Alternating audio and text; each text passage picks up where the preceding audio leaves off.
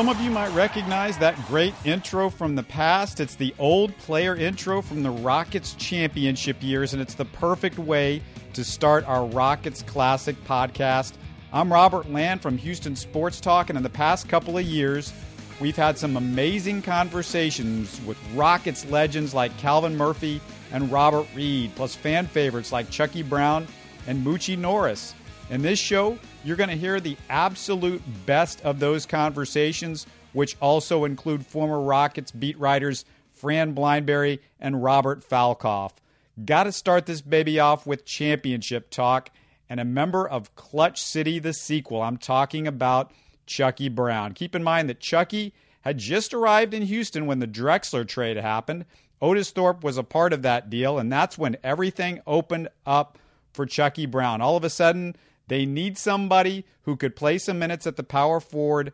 I'll let Chucky, who was on the phone with us from his home in North Carolina, pick up the story from there. It opened up a role for me, especially because uh, Herrera, who was on the team at the time, uh, he had gotten injured. Once they made the trade for o- when, Otis got traded, that opened up more room uh, for me to be be able to play and myself and uh, Pete Chilcutt. So that was uh, that was a big moment for us, or for for me, you know, in my career anyway.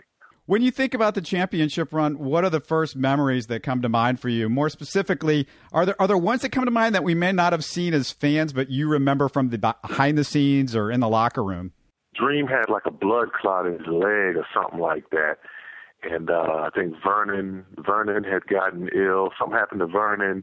Uh, he was injured, and it was just like we had went through a, a period where there was a lot of injuries and uh, that also enabled me to to play a lot. But I think that part of the year where everybody was getting hurt, you know, guys that you know like Tim Breaux was was uh, another guy who didn't didn't see much playing time, but was able to get out on the floor and play a little bit. And uh, you know, Pete, CJ, uh, Charles Jones. You know, we weren't we weren't accustomed to those big minutes but uh, we had to get them, and that helped us, you know, when we got into the playoffs because we played a lot of meaningful minutes during the season against quality teams like Phoenix, Utah, and San Antonio. So when we got into the playoffs and had to see them again, it was no big deal. There are a couple of things that stand out in the playoffs that we all remember. Of course, the Mario Elie shot, the kiss of death, and then of course when Hakeem dominated over David Robinson after David Robinson gets the MVP award. But there's one thing that I, I always remember too is when the Rockets were down three one, and and Clyde Drexler was ill. Being able to go to Phoenix and and win that right. game that was that was a huge one. People forget about it a lot. Right.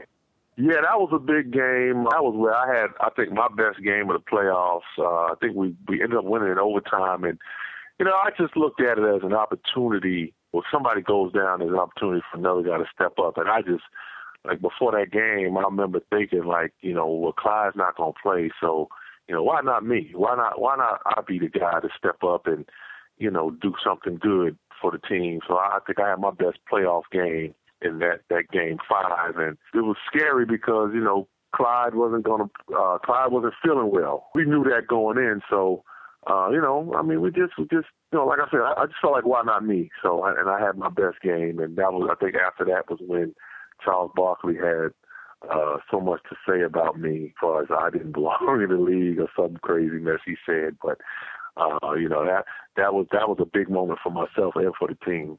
Yeah, I wanted to ask you about Hakeem. I know RG wants to ask you about the, you know, how he compares to the other guys in a second. But the first question I had on Hakeem was just describe what it's like to play with Hakeem Olajuwon. When you tell your grandkids, what are you going to tell them about playing with Dream? Uh, how easy it was because you know, you could get beat on defense, and Dream was there to help you. You know, and and we knew that. You know, as long as we help him, he would continue to help us. So once you got beat, you knew he was coming, so you knew to get to his man so that you know his man wouldn't get an easy dunk or, or layup because then he'd be upset, and then you know a, a big guy would be hesitant to come and help. Then you know if nobody's going to help him, you know why why should I you know risk helping you? So I think that was a good thing about that team, uh, was that we helped each other. But you know, playing with Dream, he just made things so much easier. And, and you know, my field goal percentage was probably the best of my career while I was playing with Houston because Dream would get double teamed a lot, and I would just cut to the basket, and Dream would just drop the ball off, and I was getting layups and dunks. So, um, you know, he just made it so easy everybody in Houston, we're all partial to Akeem Olajuwon and his greatness, but it seems like in recent years here, been talk about you played against Shaquille O'Neal and even big mm-hmm. men like David Robinson and, and now Tim Duncan with all his championships. Kind of Akeem right gets lost a little bit in the shuffle there. Do you feel that he was the best you ever played with or, or, or against? And how do you compare him to those other big men at the time? I definitely think he was the best guy uh, that I played with. And I played with a lot of guys playing on uh, 12 different teams. And I think Dream was the, by far the best guy uh, that I played with. As far as the comparisons, you know, Shaquille O'Neal was a great player. He was a powerful player, but – Shaquille O'Neal didn't block the shots like Dream, and I don't think Shaquille O'Neal rebounded like Dream. You know, and uh, I thought Dream was simply uh, just a better all-around player.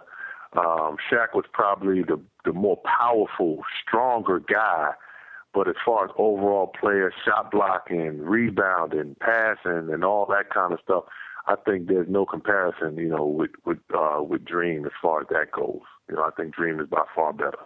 Yeah, you just mentioned it. You were on 12 different teams. You hold the NBA record for most teams played for. There's there's three other guys tied for the record with you, and you also played with or played for some of the great coaches: Lenny Wilkens, Gregg Popovich, Jim right. Valvano, Rudy, of course.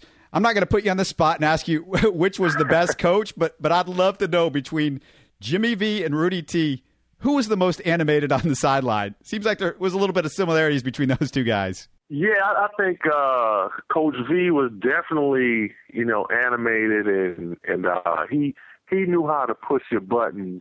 He knew how to push your buttons and get the most out of you. With Rudy, it seemed like you scored. It was like it was like you was his son scoring. You know, he he kind of like really got emotional uh, with you and emotionally attached to you. I, I still remember the phone call when I got traded and how that, you know, I had been traded before, but no one has ever called me and given me, you know, the respect of a, you know, a top tier guy and saying, hey, look, this is what's going on. This is what we did. And Rudy did that.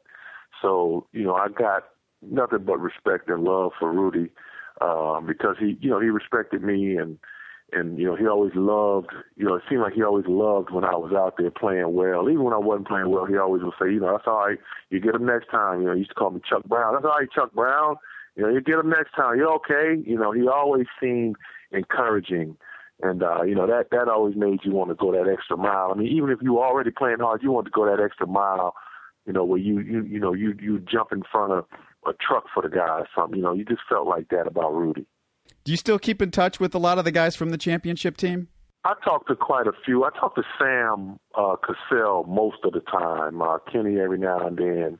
Uh, Robert every now and then. Every blue moon talk to Robert.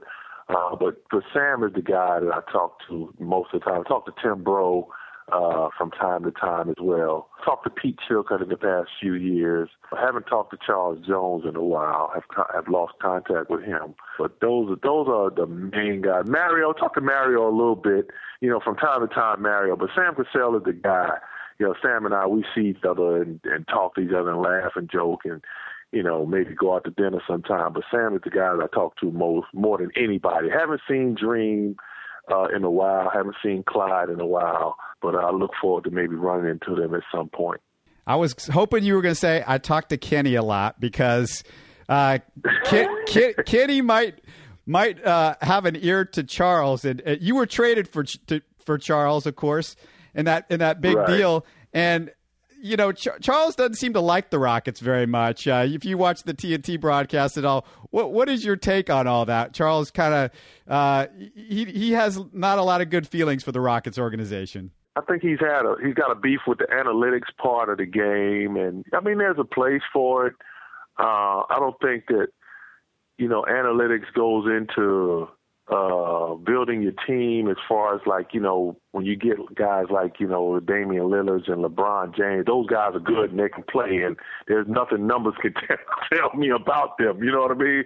So I, I, I disagree with the, uh, you know, just saying that it's, it's total garbage. There is a place for analytics in the game, but, um, you know, I, I think it's just crazy, uh, uh, the argument, you know, it's somebody's job. So I, I would never try to uh, say that somebody's job is meaningless. You know, every every job is is very meaningful. If you if you got a bunch of poop on the ground, there's somebody picking up that poop. So, you know, that their job is meaningful. So, you know, everybody has a meaningful job. You know, whether whether someone else thinks so or not.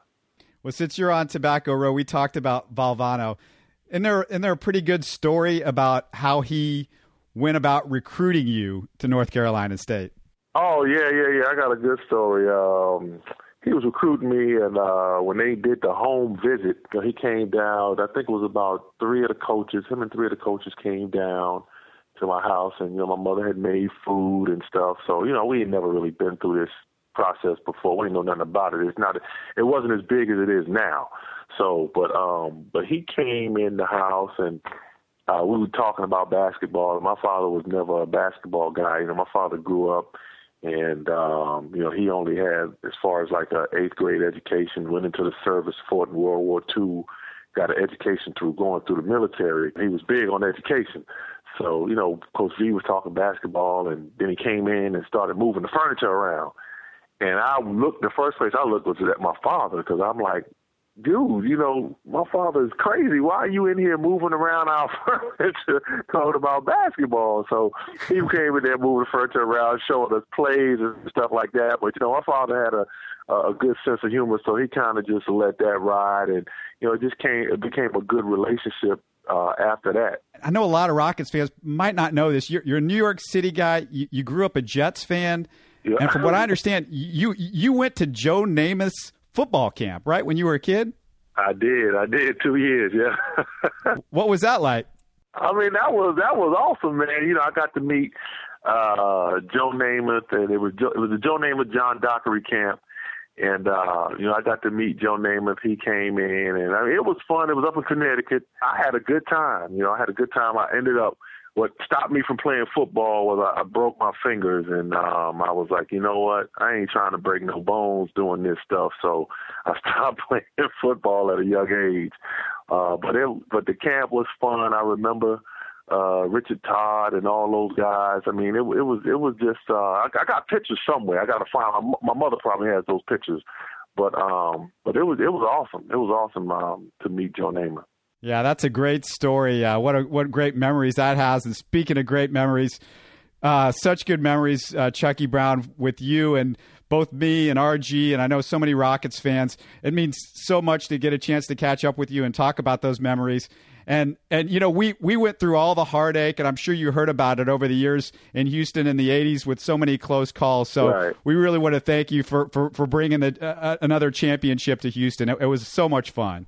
Well, thank you. And uh, like I said, Houston and North Carolina, here where I'm at, Cary, North Carolina, were the only two places where I'd ever live.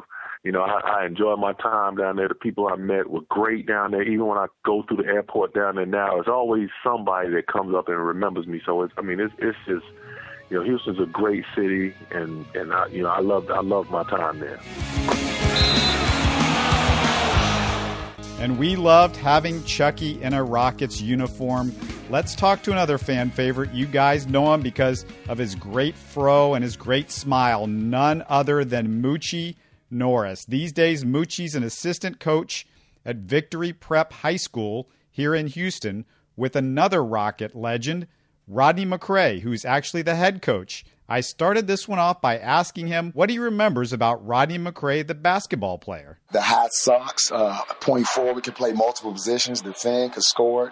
Uh, he just did everything out there. He did whatever they needed him to do out there. And I just remember him being one of the top players coming out of college. You played with uh, Akeem and, and Yao. You're one of the unique Rockets that got to play with both guys. T- tell me what it's like and what you think back at as far as playing with, with, with two great big men like that. Uh, it was an honor. You know, I got Yao when he was a rookie. You know, we had a great relationship. He ended up becoming my best friend. Uh, we were neighbors um, where we lived out of Windsor Park in Katy. Just having the opportunity to play with that guy was it was great. Um, he was like a throwback center to me because he could shoot it, he could pass it. He just loved playing the game. And with Akeem Olajuwon, it was, it was like a dream come true because uh, when I was younger, I was, you know, in middle school, I was bigger than most of the kids, so I played forward, and I wanted to be Akeem Olajuwon. I had the Etonic shoes, the jersey number, everything. It was just a joy just to have, you know, my dream come true and be able to play for the Rockets and actually play with Akeem. What can you tell us about both of those guys? They're both kind of quiet. You, you, you didn't know a whole lot about either guy. Uh, what are they like personally, what can you tell us that maybe people wouldn't know about Akeem or, or Yao? Akeem, he's a great teacher. Uh, he taught me so much um, how to take care of my body, how to prepare myself, just how to be a pro.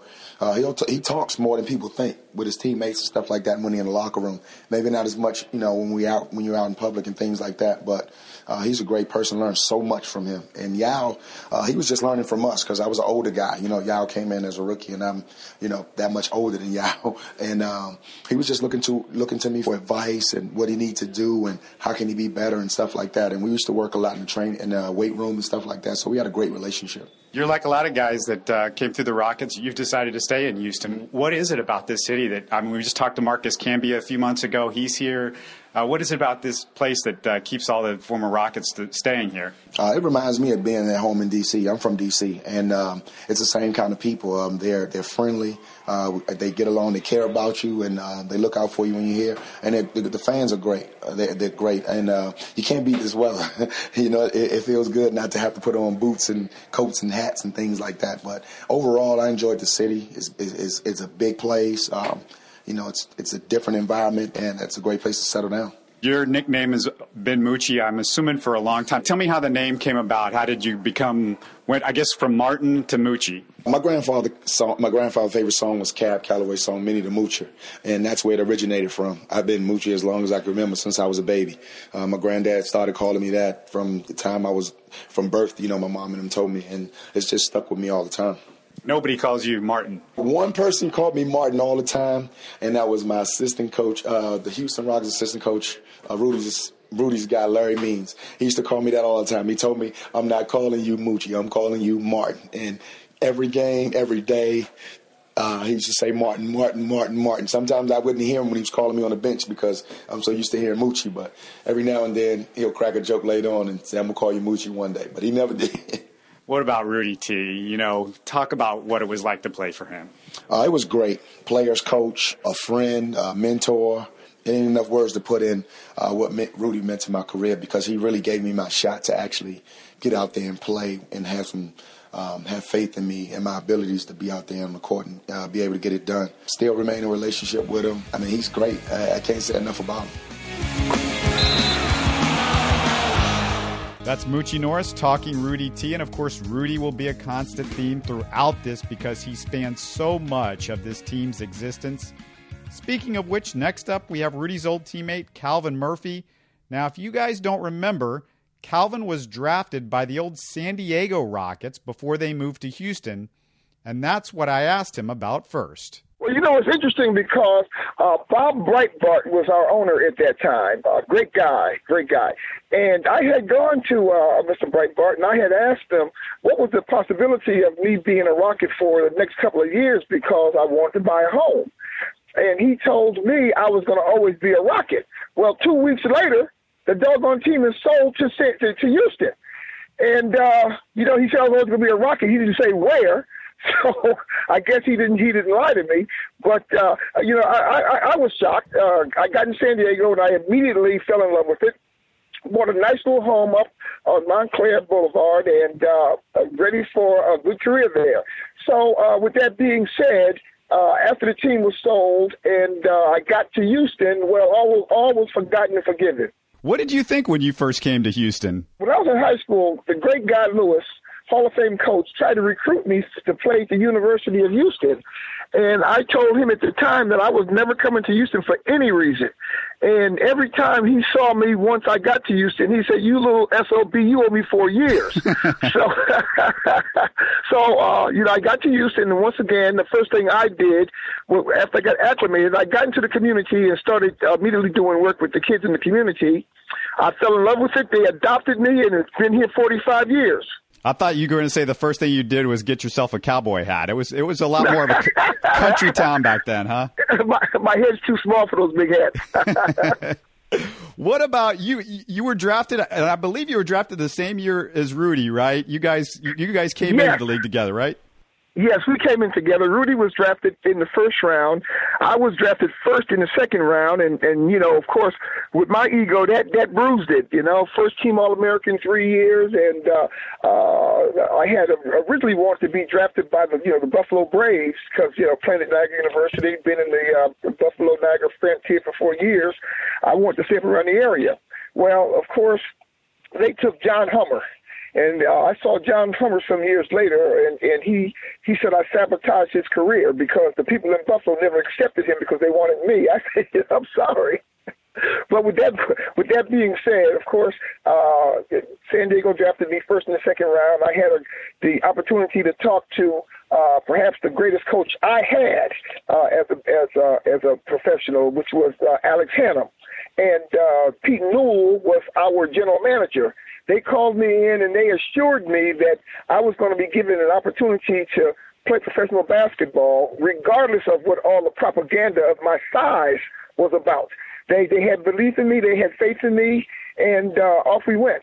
So you know, I, I was very pleased once I got to understand professional basketball because all teams are not for all players. And the, and the Lord saw fit to put me with the right team at the right time so that I could show my ability to play the game. I never get tired of hearing stories about you and Rudy as roommates. Can you give me one of the PG stories? You got one something that we say for kids? Let me think. That, that that's a tough one. Uh, you know, uh, uh, Rudy Tomjanovich and I, of course, were very, very, very close. Uh, we roomed together for ten years. Uh, we lived next door to each other for eighteen years. Uh, my my uh, daughter is his godchild, and his daughter is my godchild. So we were very, very close. But we were two complete opposites. Uh, you know, they say opposite tracks. That's what it was with Rudy T and, and myself. You know, Rudy T was a horrible, horrible person to get up out of bed in the morning. And I, I think they put me together with him just so I could be his caddy. So, you know, I would have to cuss him and push him and prod him to get him up in the morning. Well, this one particular time, I just wasn't in the mood. We were playing in Atlanta, and uh, we had a day off uh, before we played in, in, in the garden. So I tried to get Rudy get Rudy up because we were going to go to New York that, that early that day, and Rudy called me some unbelievable name. So I took the hell with him. So I let him go to sleep. So uh, we landed in New York. He was still in Atlanta sleeping. And I called him from New York and I said, Rudy, you better get up. He said, oh, oh, I'm right down in the lobby. I said, take your time. We're in New York. He was pissed. well, let me ask you about Rudy as the player because I, I, think a lot of people forget how good a player he was. Oh, was absolutely. Was, was, he the best small forward in Rockets history? Oh, yes, that, that's a that's a good question. Uh, you know, he played he played the big forward for us uh, during my time. He wasn't a small forward. Hell of a hell of a hell of a rebounder, and was a pure shooter. Yeah, and, and I took my time when I said that because I don't think people understand what when I say pure shooter uh, means. You know, you got a lot of people that can score, and you got a lot of people that can get hot. But Rudy T was one of those that every night his shot was on. You know, they talk about they talk about uh, obviously when you talk about shooters, then you're talking Curry and and and Harden. Well, that's fine. You can't touch them. You know, when we played and and and, and shot 50%, we had to beat people off of us to get our shot. Well, you can't do that today. So uh, when I compare Rudy to the players today, not even close. You know, anytime I needed me an assist, uh, I find Rudy T, and and and uh, off we go. You know, seven-time uh, All Star. Uh, he was our captain. Uh, he did it all. Obviously, and and and, and we got to talk about this. Uh, his his his his game, not his game, his his in the in his perception by people changed when he had that misfortune to to get hit by Kermit Washington, and everybody thought that is what killed his career, and that's not true because actually when he came back from that situation, he rebounded and shot better than he did before it. But he he I guess he played one more year and decided that that was enough. But uh, hell of a teammate, hell of a friend, uh, the whole nine yards. You know, Rudy was one of those kind of individuals that if you didn't want the answer to a question, don't ask him because he's not going to lie. He's not going to lie to you. You saying he was a big forward then? Would would he be a stretch for you think today, or where where would they put him? Without a doubt, without a doubt. Uh, the, the greatest thing that can happen to any team today is to have Rudy T on the floor, being a pure shooter, and the fact that he can take you out 20 feet with that straight arm bank shot and, uh, and set the world on fire. Absolutely, he'd be a stretch four. Well, before we move on from the old days, I, I do want to ask you about Moses Malone. Your friend passed away back in September, and you know a lot of people probably don't even remember Moses Malone today. You got to be probably at least in your upper 30s or older. How, how would you describe Moses Malone to, to Rockets fans and to NBA fans that never got a chance to watch him play? T- tell me about his game. You know, it's unfortunate that people thought basketball started when Jordan came in. there was a whole brand of basketball before the Jordan era. But Moses was, in, in my opinion, in the top five of all time centers. You know, he was MVP, what, three times? Uh, uh, he, he did it all. He's a basketball Hall of Famer. Uh, he, he was one of those individuals that uh, as as uh, as a shooter, you'd want to play on the same side of the floor with him because he demanded, commanded, and and had to have a double team every night. And if you're on the same side of the floor with him, you can pat you can pat your stats. and I learned that early. Uh, you know, Moses. I'm gonna tell you a quick story about about Mo, so you can understand who he was. We were playing one night, and uh, it, just before halftime, we were sitting on the bench, and he said to me, "Murph, uh, my foot's broke." The hell you mean your foot's broke? You had like 13 rebounds. He said, yeah, it's broke. Well, he had 19 rebounds that night, and at the end of the game, I'll be darned if his foot wasn't broke. Uh, today, the, the player is out for six months. you know, uh, and, and, and, and most of them have told anybody his foot was hurt, more or less broken, and and that's the way his whole career was. He was able to play uh, any you know any health problem. Uh, mentally, he was so so strong. Uh, players that had to go one on one with him was afraid of him. The, the, one of the greatest centers I had the good fortune of playing against was Jabbar. And Jabbar could do absolutely nothing with Mo. Mo was too strong for him. And, and so anytime they matched up, one of the reasons why we were able to beat the Lakers when they were, you know, the Lakers of the Showtime era was because Mo controlled the inside. Mo was a tough guy as a sometimes with the media. He he had his moments, but you knew him as a person. What, what, okay, let, let, me, let me stop you for a minute. I'm yeah. going to tell you why he was a tough guy with the media. Yeah, yeah. He got tired of people making fun of the way he spoke. He was, you know, uh, uh, Moses, you know, uh, uh, people took, you know, the way he spoke as him not being an intelligent individual, which was far from what he was and and the media sometimes are very mean to him, and he took it personal. He was a very sensitive, uh, you know, very kind, very boyish type of an individual, and he just wasn't ready for the you know the way uh, the media could could embrace or attack you depending on the situation. And this is one reason why he shied away a lot of times, not wanting to talk to the media, or he was abrupt with them. Calvin, wanted to ask you about the, the state of the game today. You just mentioned Moses Malone and, of course, Akeem Olajuwon, dominant Woo! centers. That's that's the way that the NBA was in the 70s, 80s. You have to get a dominant center. That's the way that you win a title. Now, as you're seeing with the teams, I, there are very few dominant centers out there. The Golden State Warriors now are the model team with Steph Curry, bunch of shooters. Is it just completely crazy to you now how the game has evolved? And uh, what are your thoughts on that? Yeah, I couldn't play in today's game. Number one, I'd foul out in five minutes because you can't touch anybody. That's the first. That's the first situation. But when you start talking about the style of the NBA game today, yes, it has that. When they when they put that three point line down, the game changed forever. Uh, that's all the game is consisted of. And I, you know, of course, I don't understand it. I made a Hall of Fame career out of shooting an 18 foot jump shot. I went for quality instead of quantity, whereas today people are, are excited about the home run shot being a three point three point shot itself. And with that being said, you, you know, you don't necessarily have to have a big man uh, uh, to win the, the big games anymore. Of course, you know, Tim Duncan would tell you that's wrong since he's won five five rings and he's still going strong in today's game. But everybody is, is, is basing their offensive uh, uh, situation on the three, and then of course you got people uh, like Curry that that just just a phenomenal shooter. You can't touch him, so no way you're going to ever stop him.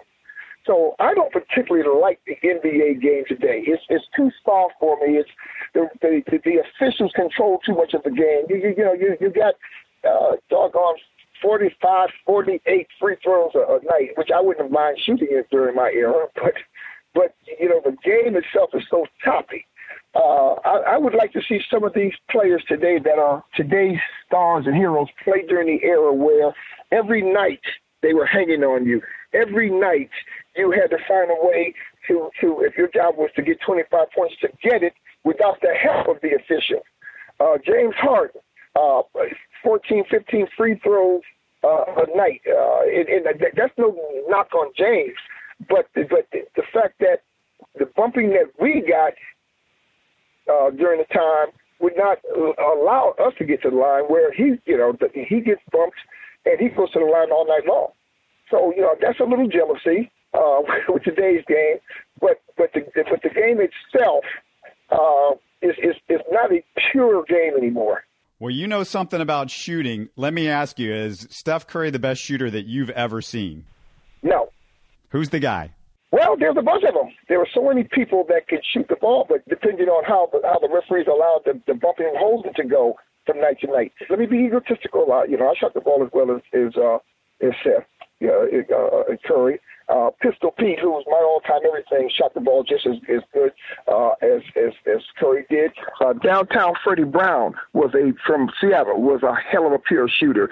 Uh, Earl of Pearl Monroe shot you know, 50% and above uh, uh, uh, during his time. Uh, you know, I can go on and on and on of, of, of the players, and of course, you know, when I tell the young players that today, you know, they always saying, you old relics always think you guys are better than us. Well, yeah, I do.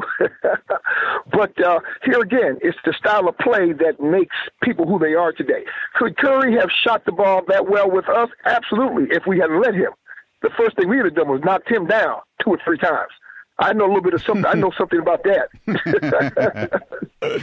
Hey, Calvin, what do you think about the whole situation whenever Charles Barkley starts talking about the Rockets and, and gets on Daryl Morey about analytics? Where do you fall with that? Are you somebody that is in line with today's game and the focus on analytics, or do you kind of agree with what no. Barkley says? And uh, just, just where are you with that? Well, I, I I'm not an analytics fan, you know that you know, but you know this that, that's a whole new brand of basketball. Uh, you know, I, I'm old school. I'm going to always be old school. But with that being said, I am a fan of Daryl Morey's. Okay. Uh, that, now, if, if that makes sense, I think he's done a tremendous job putting the Rockets together. Uh, you know, and, and, and, and with that being said, the analytics in, in the stat sheets from my teachers, like Red Auerbach, when I was a kid going to his uh, summer camps, you know, that doesn't tell you uh, who gets the loose balls, who gets the rebounds, who does all the dirty work, and get and, and don't get any accolades from it. Uh, analytics tells you what side of the floor you you know you shoot best from. It tells you who you match up well against. We already know that. so so I'm not I'm not a fan of of uh, analytics telling me how to play the game. But but Daryl Morey himself, I think, is a master at putting talent together. Now, once you put that talent together, it's up for them to make sure that they play well together. Tell me about Bill Worrell. W- tell me a good story, a Bill Worrell story that y- you love to tell about Bill. I, I got to hear one of those. I don't even like Bill Worrell. I don't know people think I like him. well, one of the greatest guys you'll ever get to know. I mean, he, he taught me the business. Uh, he came to me and he said, Murph, I'm interested in, in, in getting a partner, uh, you know, to work with me on the air, and uh, I, I like it to be you. He said to me, he says, you know, we're going to give you on the job, we'll give you on the job training you can be you. As long as you don't use any four letter words, we'll be all right. so with, with, with, with that being said, uh, it, it worked like a charm. I mean, he was a joy to work with. He let me be me. I remember one time they tried to put me in a in a, in a plane, and I used to call them white boy blazers, and uh, and my personality disappeared. And the next game, Bill said, "If you don't put back on your regular clothes, I'll kill you." so so working with Bill was great. My mom, my mom adores Bill. Uh, just absolutely adores him. She's 85 years old, and the funniest thing she's ever said to Bill was one day when she first met him, she says, "Oh, you're not bad looking for a white guy." and Bill could not. He laughed for three weeks straight on that one, you know. but but Bill Worrell is a is a is a is a professional professional's professional. But I miss working with him behind that desk. Uh, we are still personal friends. When I was at the lowest in my life, uh, he was he was right there standing beside me, holding me up. So he can't never get rid of me, and he's been trying hard too.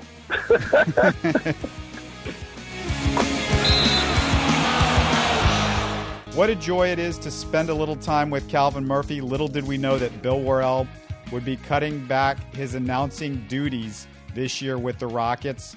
Worrell and Murphy's voices, as much as Gene Peterson and Jim Foley's, are the voices of the Rockets for most of us. Let's move now to one of Calvin's old teammates, Robert Reid, who helped lead the Rockets to their first two finals appearances in 81 and 86. Bobby Joe, as he was also known, was a second round draft pick who I thought had eventually replaced Rudy T's spot in the starting lineup, but Robert corrected me on that part of the story. I really didn't take Rudy's spot. Let me tell you what happened.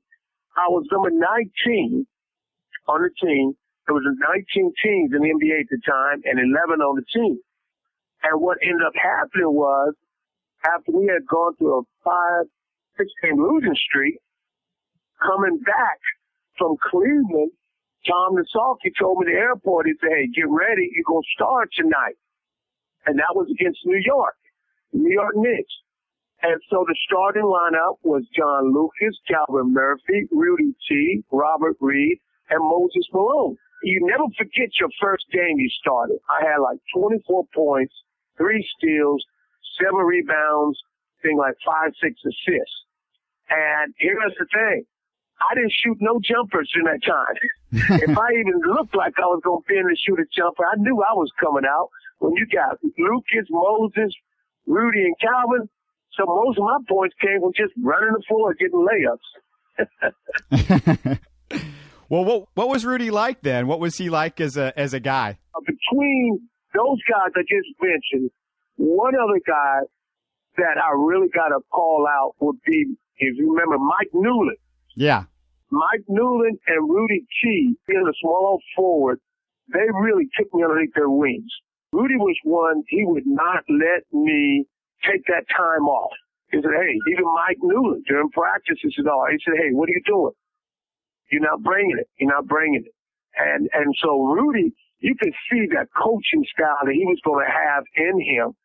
And the unfortunate part is we won four I like to say five games in a row until the unfortunate incident that happened in LA. That incident happened with Rudy subbing for me. He fell for me, and 30 seconds later, you know, it happened.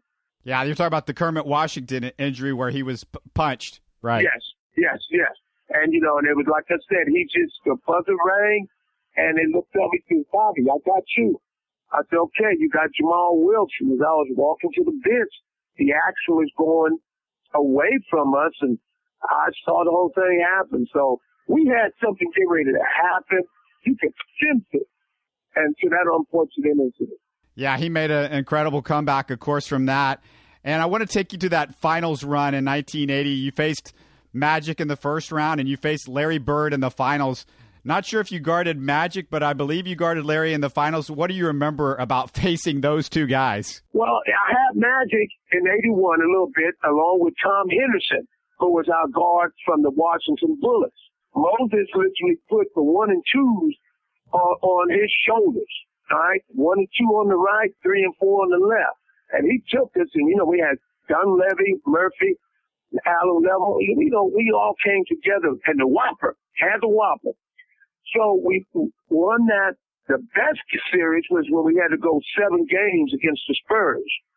Then came Boston. Now I I'm not gonna lie. I'm not gonna lie. That first game, I got dressed, had my uh, toast with some honey and hot tea. And before I walked on the door, out the door of the hotel, I got on my hands and knees and I said, Lord, now you brought us a mighty long way. And we want to thank you. I want to thank you. Now, Lord, you know I've never prayed for victory. I'm not now, but just do this. Give me the strength so this white boy Larry Bird does not get MVP because I got to go back home to San Antonio. Cedric Maxwell got it. so, but no, Bird, Larry Bird, I'll be honest, you could put the, the years from when he first came in till I retired first. You could put our whole sentences, what we talked about, probably on four sheets of paper. And it was a good game. We always pointed at each other. We never really shook hands until after the series was over with. But he was the type of guy, a player, that if you didn't bring it that night, he'd tell you, just why don't you just go home? Just go on back. Because he wanted the competition every night. And you have to respect that. I wanted to ask about Moses Malone, one of the greatest centers of all time, and helped uh, get to the finals, obviously, that year. What did you think of his comments and when they came out that he could take any four other players and beat the Celtics? Did that just rile up the Celtics even more? What was Well- your response to that during the, the finals? Well, well, well, when Moses said that, you, I knew straight up that was going to be bulletin board material. And I, I vividly remember when reporters came to me and they asked me about that. I said, well, I tell you what, you know, you remember now, we didn't have no cell phones back there. I said, tell you what, when I go home, I'm going to call my mom and see if I'm not from Petersburg. you had to back the big fella up because that's what he believed in. That's what he believed in, and that's why he got us there in 81. Because Moses just got tired of losing, and, and the one thing that got us there, and he said it in his book, is Coach Pat Riley, is that when he only played Moses four minutes in that All-Star game that year, he said if I'd have given him probably six or eight minutes, he probably wouldn't have gone crazy like he did. But that that was the pride, that was the character that Moses Malone had and the love he had for the game. Well, Moses retires, and then you decide you're going to retire. I guess I was about 11 years old at the time. You were in the prime of your career. Uh, you said it was because of uh, religious reasons you missed the 82 and 80, 83 season, or the 82 83 season, and, and hadn't really planned to come back. You were working at a cement plant and you were studying to become a fireman, right? How, how serious was all that for you? I'll be honest with you. Now that everything is over with, I can be honest with you and tell you this. Part of it was talking to Moses, and when the Rockets didn't want to match that twenty thousand dollar offer extra of Philly, and I kind of he knew, and I knew what was up that the Rockets were going to try to go for Ralph Sampson. Okay, Yeah. team that comes in last. I'm sorry, I couldn't do that. I couldn't do it. So, you know, now it's all over with. I had a great career. And yes, I went to Miami, my wife, my kids, became a deacon in the church, worked in like an Eagle store that was equivalent like uh Walgreens, but without the pharmaceutical, was so closed. Then a cement uh, factory. So that's what I kind of did. And I didn't even really think about it until Bill Fitch and Ray Patterson called me and Fitch said, see, his words were, hey, I remember how you played against me in 81. I'd like you come back and do that for me now that I'm a coach here at the Rockets. Me and the wife, we talked about it. My first wife and, uh, I went back and we kind of picked it up. And you gotta remember, you gotta realize too, we were three years ahead of schedule of what the organization, Charlie Thomas, Pitsy, Bill, and, and uh, Ray Patterson was ahead. You know, it was supposed to be four years that we were going to start being this team. We did it in three. When you came back, you joined Ralph, and then Akeem came the next season. What was it like playing with the young Elijah? And give us your, your best dream story, if you would. Not only that, but you got to remember, a lot of people thought the Rockets were wrong and, and taking Rodney McCray instead of Clyde Drexler. Oh, yeah. Oh, yeah. But you know, you got to realize this is what they were looking at.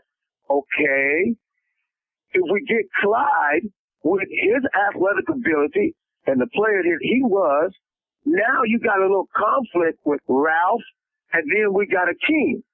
But look what we did. We were able to, to get Rodney and myself, and me and Rodney used to say, Do you realize we're the best small forward in the league if you add up our points and rebounds together?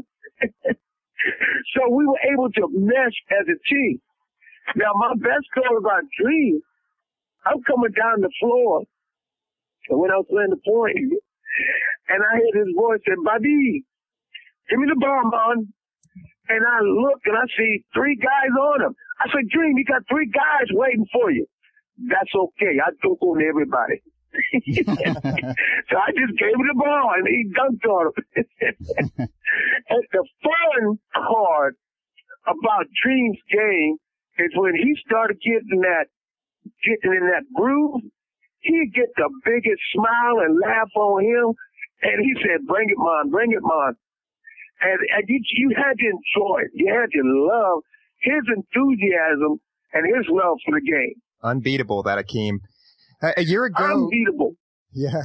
A year ago, Grantland wrote a story about the 86 team called the next greatest team that never was. Everybody talks about those drug suspensions with Mitchell Wiggins and Lewis Lloyd, but I know just as frustrating has to be Ralph's injuries. He was never really the same after the finals against the Celtics at the Garden. Do you feel like just having Ralph not get hurt would have kept the Rockets in contention for subsequent years, or were there greater forces at work? I'm glad you asked that because of this. If we would have had the sports medicine that these young men players have today, Ralph would have been a, a factor, a tremendous career, and definitely he, you know, he got into the uh, uh, uh, Collegiate Hall of Fame.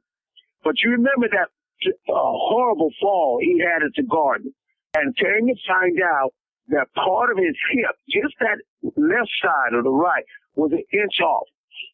Then the next year, his knees give off because of that hip. So now he's got the inch off the hip, his left knee is halfway gone. Then the third year comes the right leg. So, so no, Ralph was never fully healed to be the player that as rookie of the year that he was his first year. That was the Ralph Sampson everybody knew was supposed to be there 12, 15, maybe 17 years in the NBA and be one of the top leading scorers. So no, we missed that. With Lewis Lloyd and Mitchell Wiggins, Lord have mercy. How can, how, how, how can you put it? A lot of players had one, two, three, four times that they were, you know, suspended. Now these two guys, one time, are suspended for life. One time. So it makes you wonder what's going on. One time only, and now they're suspended for life, and that shakes up our whole team. Yeah, because the Rockets with the Twin Towers there were poised to to make a run towards finals, especially after getting by the Showtime Lakers in that memorable series with Ralph's last second shot. Yeah, but check this out. Who was the one that hit the shot that tied the game up? Hello, Banjo. but you know, I can tell you one thing about the Twin Towers. One game we are playing the Celtics, I got the great Dennis Johnson. You know, he passed, he, he passed away. There's one of the coaches with the, um, league, the Austin, uh, Toros. I let him go by me a couple of drills. And he stopped. He said, Ray, what are you doing? And I pointed at Ralph and Akeem. I said, do you feel lucky? Because once you go by there, I got me two points.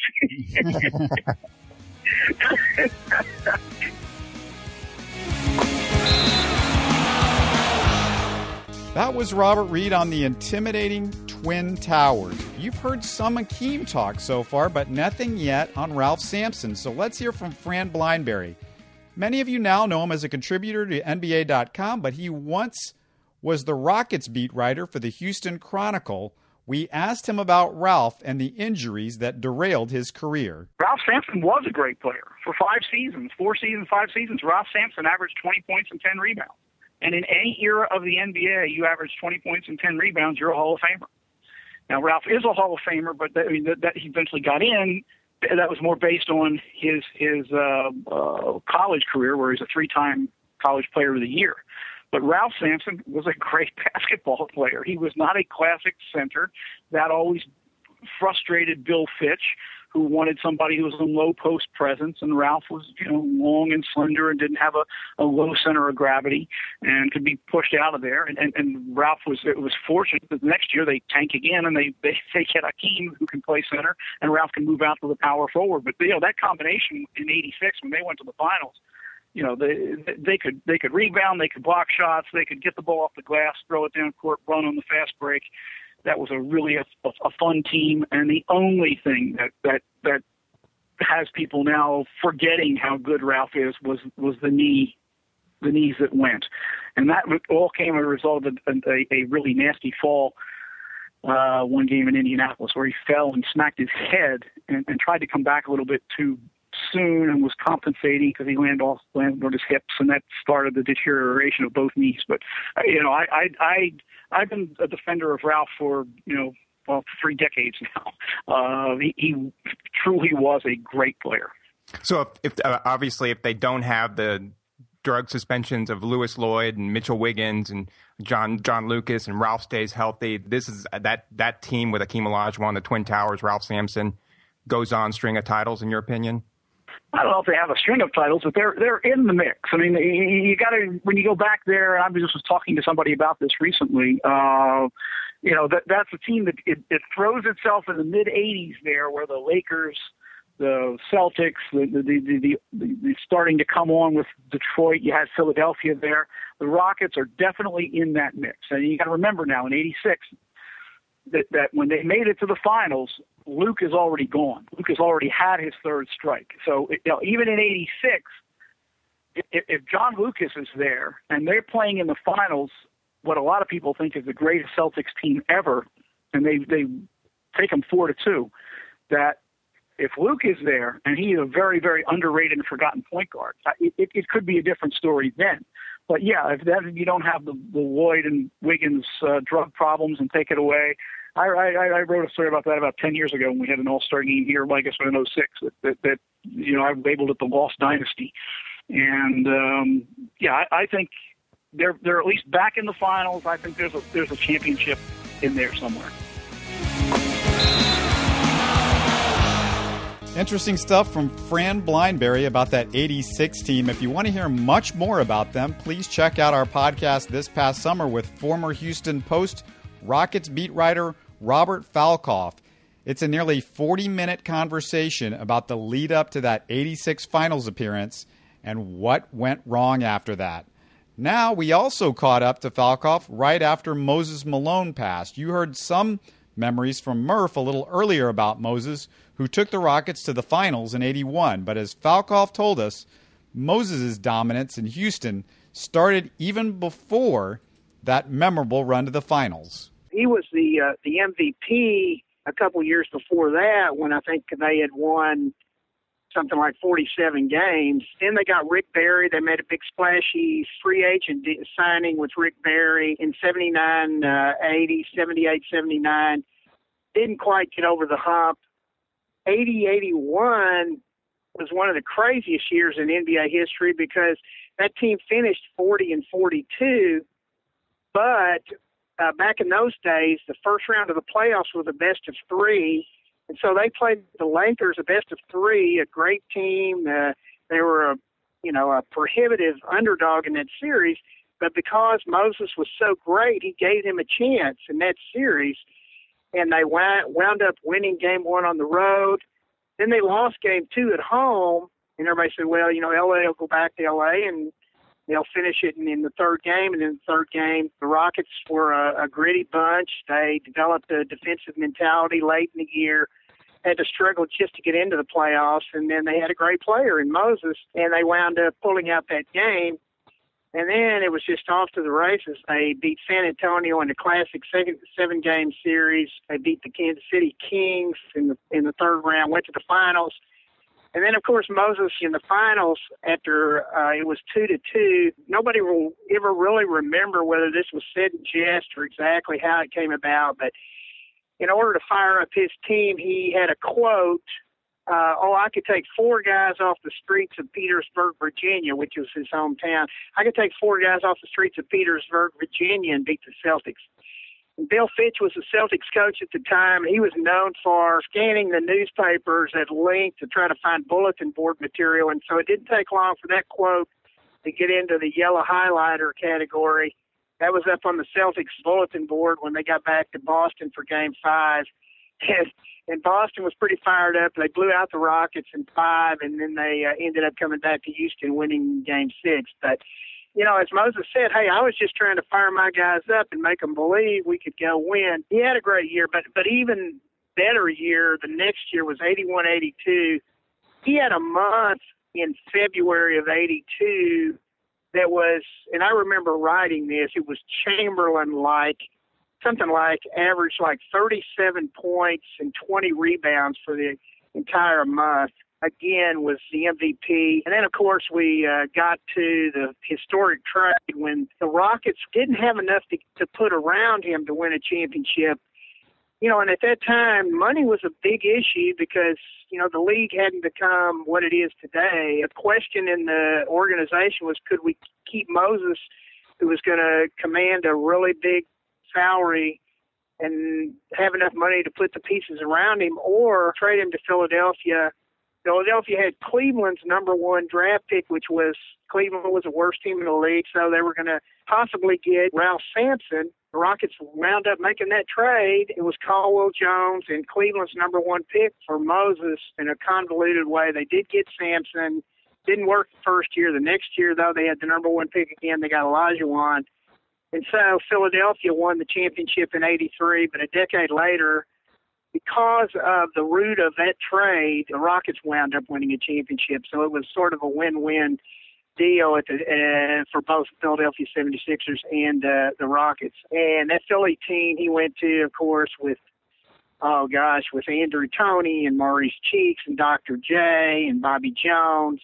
I mean, they were ready to ready to win. All they needed was a prolific offensive center and he certainly gave that to them, and so they became one of the great teams of all time with Moses here in uh, in uh, in Philadelphia. And in more ways than one, he was a big part of the reason why Akeem Olajuwon was a Rocket and as great as he was as a Rocket. Not only because Olajuwon ended up with the Rockets, partially because of that deal, but really Moses was the guy that helped Akeem Olajuwon develop and at those nights at Fonde Re- Recreation Center, right?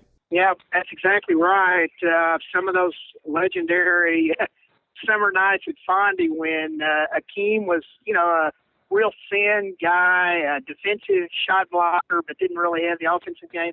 He went down and really toughened up uh, in those Fonde games, and uh, that helped him when he got to the NBA to handle the physical nature of the game and to become uh, ultimately the player that uh, that he would become, and certainly Moses was a big was a big part of that. He was just ahead of his time in what he could do offensively. You'll talk to some of the great shooters, Calvin and and Rudy, and then he had a point guard when he came to the Rockets and Lucas, and you know he made everybody so much better because he commanded the double team, and even though he wasn't a great passer, he became a better passer, and so he he would get the ball out of the double team and got better and better and and then later on in 81, when they went to the finals, Robert Reid and Dunleavy were in there, and, and they were the recipient of him taking so much defensive pressure and creating open shots for them. And Moses was, he was quite a guy.